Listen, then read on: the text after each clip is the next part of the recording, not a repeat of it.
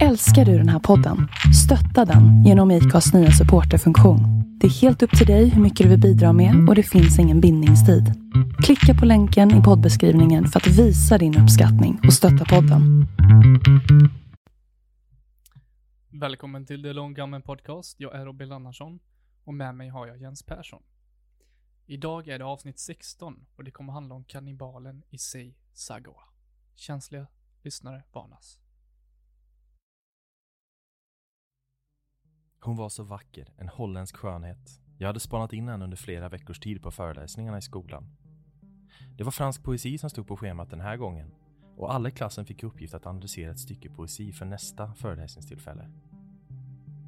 Jag gick fram till henne och frågade om hon ville komma över på middag hemma hos mig. Så vi kunde göra uppgiften tillsammans i en trygg miljö. Eller ja, det var ju vad jag sa till henne förstås. Hon var så vacker, lång och frisk. Det ville jag också ha del av. Själv var jag kort, ful och svag. När jag föddes rymdes jag i pappas handflata, så liten var jag. Jag var så trött på att alltid känna mig ynklig och jag hungrade efter kött. René Hartvelts friska, vackra kropp. Vi kom hem till mig och René satte sig ner på en stol. Jag tvivlade inte en sekund. Jag stack iväg och hämtade mitt gevär och sköt henne i nacken. Så där, så svårt var det inte. Eller vänta. Jag hör inget, det tjuter i öronen. Jag vaknade till liv igen. Jag hade svimmat. Men så här kan det inte vara. Jag måste fullfölja det jag påbörjade. Jag klär av mig och henne och älskar hennes döda kropp. Jag försöker bita av kött från henne men det går inte. Mina tänder är inte tillräckligt vassa. Varför är jag så svag? Varför lyckas jag inte? Jag avbryter och går till affären och köper mig en rejäl slaktkniv. Jag går tillbaka till hennes döda kropp och använder kniven för att skära upp hennes bröst och ansikte. Vissa delar tillagar jag och andra äter jag råa. Jag orkar inte äta upp allt, så det hamnar i kylskåpet. Jag känner mig starkare och friskare. Nu är hennes friska och vackra kropp min. Nu är jag inte den svaga Issei Sagawa, utan den starka Issei Sagawa.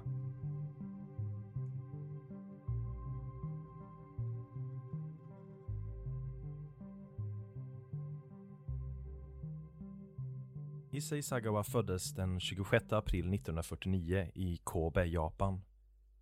Han var för tidigt född och fick plats i sin pappas handflata, så liten var han. Han föddes med tunntarmsinflammation, något som plågade honom en stor del av livet. Han behandlades med injektioner av bland annat kalium och kalcium som han fick i en saltvattenslösning. Han kom från en rik familj. Hans far Akira Sagawa var affärsman, vd för Kurita Water Industries. Och hans far i sin tur var redaktör för en av Japans största dagstidningar, Asahi Shimbun.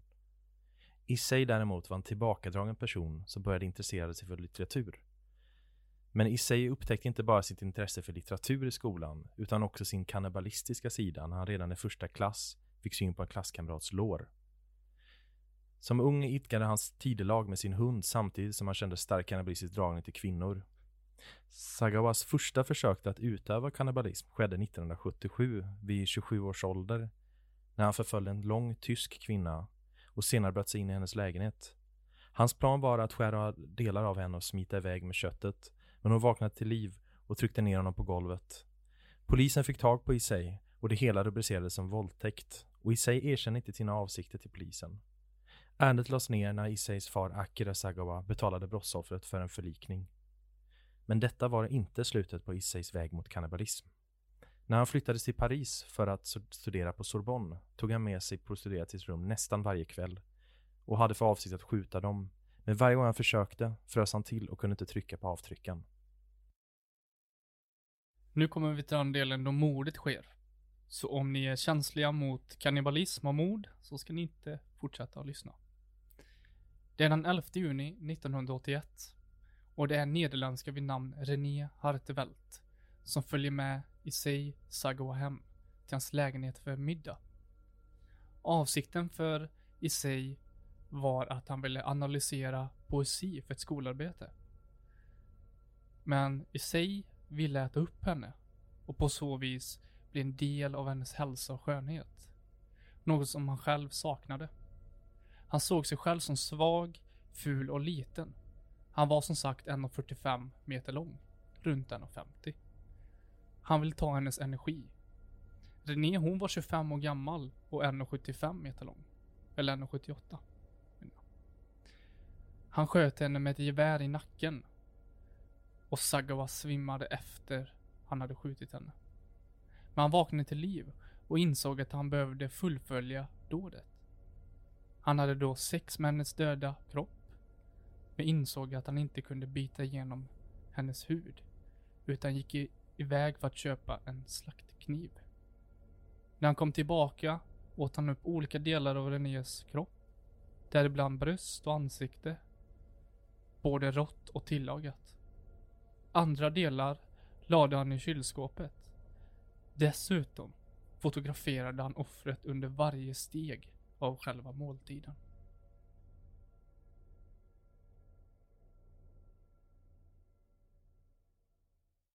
Jag tänkte på det, Robin, barndomen och så. Han hade ju väldigt så här traditionell barndom. Hade han inte det egentligen i sig? Jo, han hade väl, antar jag nu, att han hade en typisk japansk uppväxt. Mm. Svårt att säga, jag har inte varit i Japan eller bott i Japan, så det är svårt att säga. Men det verkar inte vara någonting som um, skiljer sig undan någon annans uppväxt. Det kanske är så. Säga.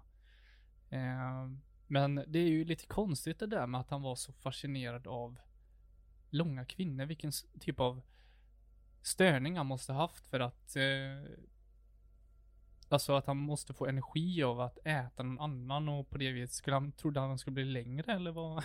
Ja, nej.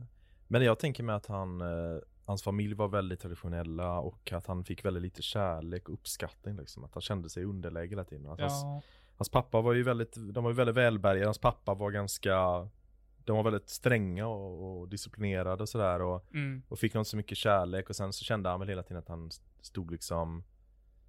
var beroende av sin pappas liksom, eh, ekonomi och väl, liksom, välmående på något sätt. Ja. Det märkte man ju att hans pappa gav sig in och fick honom fria då för det här mordet på den här tyskan där. Och, eller mordet med det här misstänkta våldtäkten. Och då fick och ju pappa honom det. friad. Och liksom, det var, många gånger kom han ju liksom billigt undan. Liksom. Han hade ju gått ställt. Liksom, och, och det här med att han träffade prostituerade nästan varje kväll när han bodde i Paris. Det är ju också tecken mm. på att han förmodligen hade det ganska, att han hade råd att liksom... köpa prostituerade konstant liksom.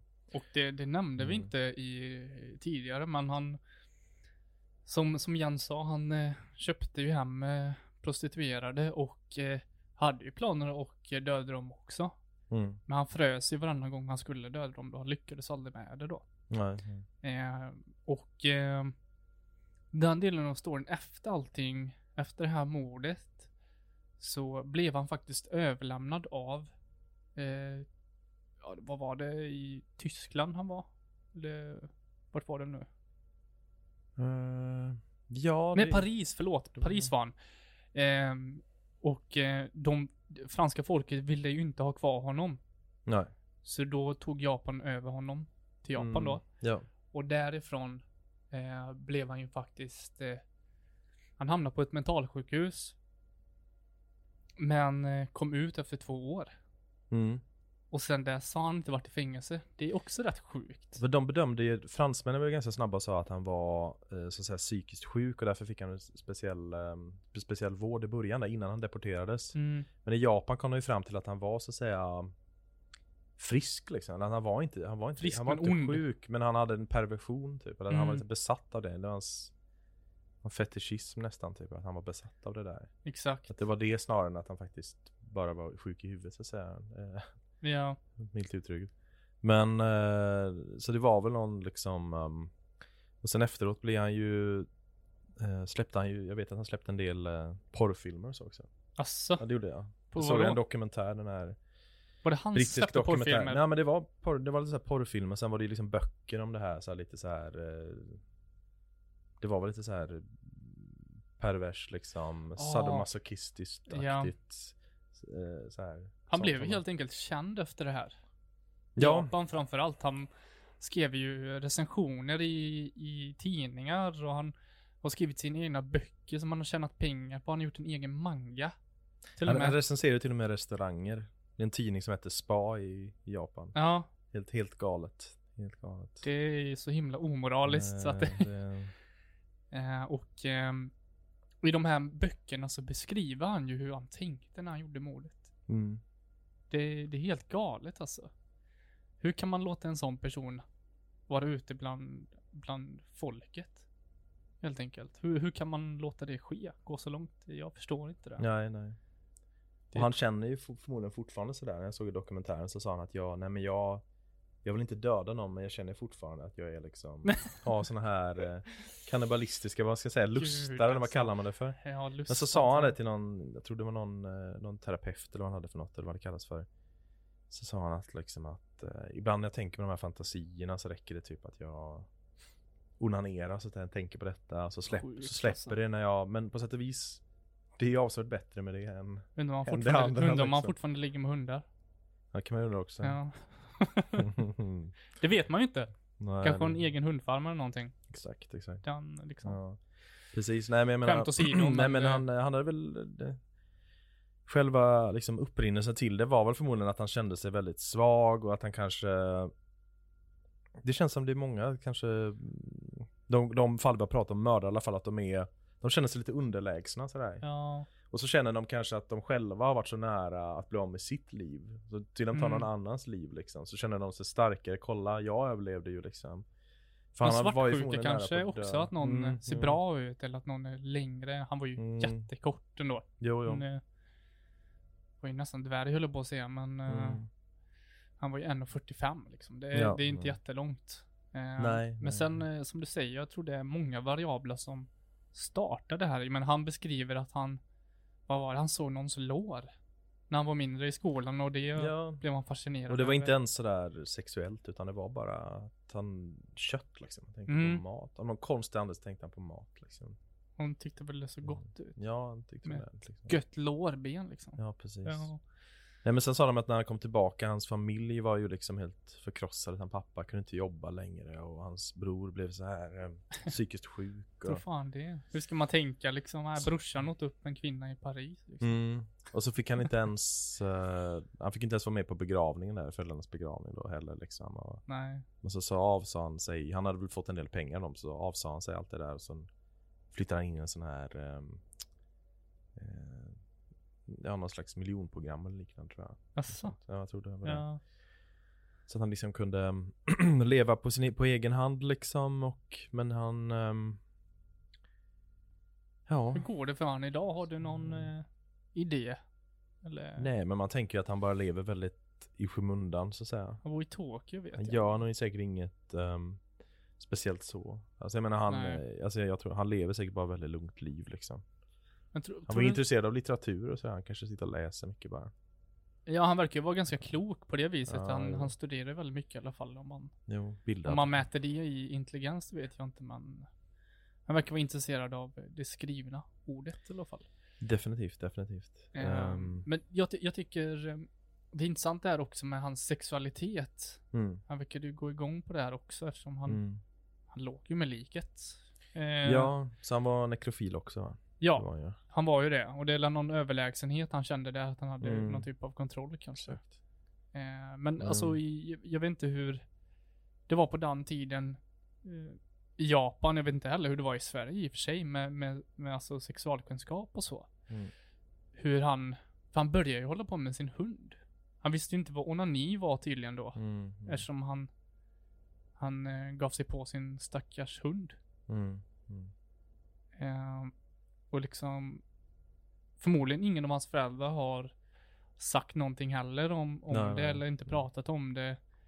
Eh, kanske är någonting som var tabu i hemmet. Jag vet inte. Mm. Men jag tror sånt kan skapa förvridna känslor bara, tror jag. Samtidigt känns kannibalism ganska extremt liksom. Ett steg så här, ja, om man bara det. är sexuellt frustrerad till att liksom äta människor. Jo, men jag tänkte med att han börjar på en hund jo, liksom. Jo, jo, det är, det är inte alla som börjar med en hund. Nej, precis. Nej, nej. Men när man gör det så är det väl inte... Ja. För det, det är väl det man vet kanske det då i det läget när det är tidelag liksom. Att man vet att hunden eller djuret har inte så mycket att säga till om. Man bestämmer över dem. Det är ju liksom ingen som kan... Det handlar om en människa, då kan man ändå liksom på något sätt protestera liksom... ta sig därifrån i bästa fall, men en hund kan ju inte liksom, de är ändå beroende av sin ägare så att säga. De, ja, de är ju liksom uh, underlägsna på det sättet. De är, de, de är ju under liksom, ägaren på något sätt. Ja, det är rätt uh, knä, knäar för dem liksom. Verkligen, verkligen. Så det är lite beroende. Det är väldigt hemskt tycker jag när man ger sig på djur. Ja. På det viset bara alltså. De kan mm. inte säga ja eller nej som du säger. Ja. Och de har ju inget val liksom. Men sen tycker jag det är ganska otroligt ja, men att han kom så lindrigt undan, och även i Frankrike, att de liksom på något sätt släppte det ärendet ganska snabbt. Så här. Att de lät honom deportera honom till Japan, att de mm. ja, dömdes inte men på det sättet. Och vet du hur det funkar med typ eh, om man typ eh, söker till ett universitet eller så utomlands, kollar de ens eh, eh, alltså historia på i det man har blivit fast för innan, särskilda brott eller så. För han hade mm. ju ett brott efter han har försökt våldta en kvinna i Tyskland. Eller en tysk kvinna menar jag. Japan. Men det är väl det där med en förlikning kanske då, att det inte blev någonting registrerat kring det då, tänker jag. Eller att det kanske liksom var ja. lite skymma, att det var lättare att liksom han blev ju dömd för det. Han blev, jag vet att han blev dömd för det. Ja, okay. ja. Försök till våldtäkt. Ja, ja det, jag vet eh. faktiskt inte vad de har för liksom kriterier som de tittar igenom sånt, det vet jag faktiskt inte. Nej. Det kanske man inte gör. Det borde man kanske göra i vissa fall. Alltså, man kanske, kanske inte, inte vill ha en... det för alla. Liksom. Men det är inne på ett jobb kanske de gör det på ett annat sätt. Men på, för mm. sånt och kanske inte riktigt... De tittar väl mer på meriter. Så här, akademiska meriter. Och så förmodligen. förmodligen. Men, skulle jag tro. Det är lätt förebyggande man kan göra i framtiden, mm. antar jag. Mm. Men man vill nog... Det är nog ingen som vill ha en våldtäktsman på, sitt, på sin skola. Nej, det var ju någon som till och med... Vad sjutton var det? Jag läste att de... Det var någon lärare på... någon fransk, franska skolan eller sånt där. Tyckte jag läste. Och så sa han i alla fall att då, gick, då sökte han jobb och så hade han liksom sitt valnamn, och då var den här personen imponerad inom citationstecken av att mm. han vågade använda sitt eget namn, men alla lärarna protesterade så han fick ju inte det jobbet. Va? Var det i Frankrike sa du? Nej, jag tyckte jag, tyckte jag läste någonting om ja, det. Okay, det var något okay. fransk... Och det spelar ingen, det spelar ingen roll i, i sig, men det var i alla fall en skola.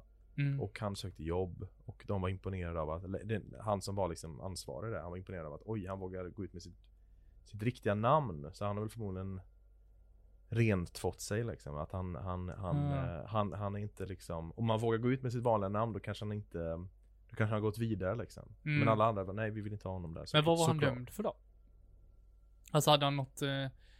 var det typ så här mord eller vad? Nej nej nej, men att det, det var ju efter alltså efter efter han hade ju efter kannibalism. Ja, ah, du menar i sig. Ja, ja, ja. ja, jag tror du menar så, om någon annan fransk snubbe. Nej, ja, men det var så otroligt. Jag tror det var franska skolan till exempel. Jag tror det var i kanske Japan då. Ah, okej. Okay. Men i alla fall det var ganska otroligt att folk ens de ens övervägde att anställa honom liksom. Ja, exakt. Det är också ett mysterium liksom. Precis. Men det måste ju varit att han var så oerhört kompetent liksom.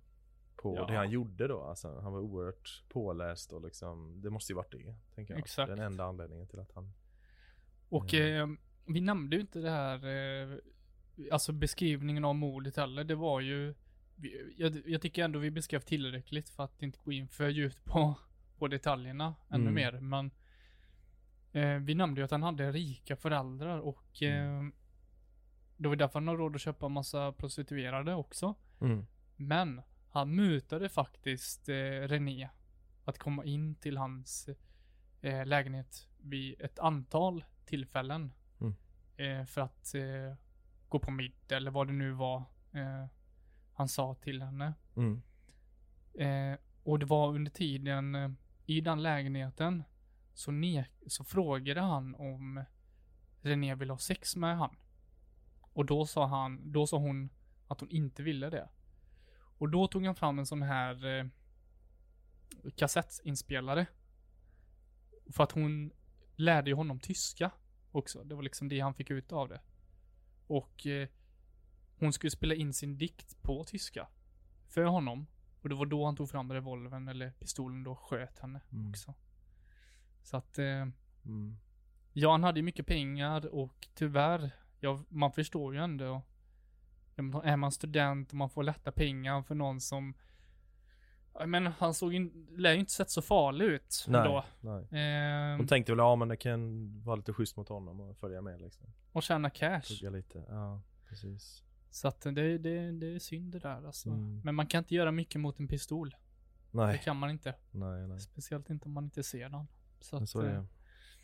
Och så kommer han ju från Kobe också i Japan. Det är ju känt från Kobe-köttet också.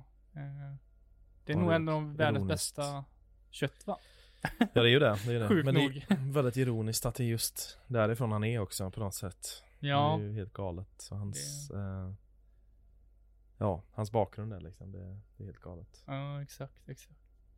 Men det är sjukt hur det hela eskalerade. Han måste ju ha känt så här under hela sitt liv nästan. För mm. när han såg den här eh, killen i klassen med låret, var det en... Eh, eh, vilken ålder var han då? Han var väl tidigt... Första klass var det. Första klass, och första sen klass. första klass har han på något vis byggt på det här. Och så bara allt under samma kväll. Jag bara... tänker mig att det måste bara vara det, att han var så fruktansvärt liten liksom sådär.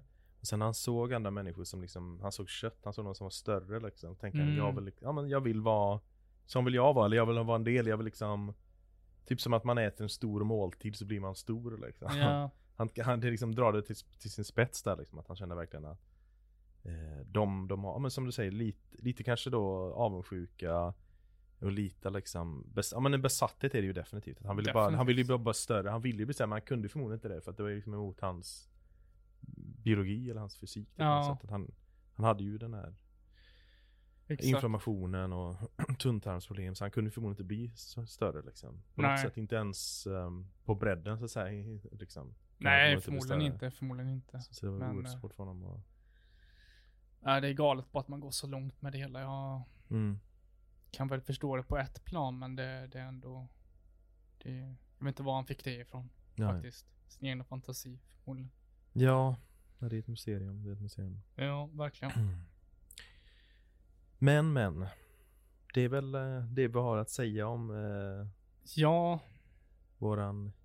Vår Issei Sagawa. Vår japanska snubbe. Precis. Så får vi se nästa avsnitt vad vi blir för någonting då. Exakt. Um, det har ju hänt lite spännande saker när det gäller Madeline McCann bland annat. Tjejen som blev bortrövad ja, i Portugal där. Just det. Uh, de har hittat lite där, så kanske blir det för nästa avsnitt eventuellt. Det har varit ganska intressant att prata där. om. Mm. Uh, det är lite nya... Mm. vittnen och lite mm. ny information där och, som man kan hugga, ta tag i. Mm. Vi kan faktiskt eh, till och med eh, göra en liten recap innan vi tar det nya också. Ja, så att, eh, precis. De som inte har hört det innan. Precis. Ja, men det var väl egentligen det vi hade kanske. För... Det var det. Ehm, och se till att följa oss på, på plattformen ni lyssnar ifrån. Ja. Så får vi se när vi släpper ett nytt avsnitt, helt enkelt. Ja, och just det, ja. Håll avstånd och lyssna på poddar. Många poddar, gärna våran poddar. Exakt, exakt. Ha det fint. Hej. Ha det gött. Hej.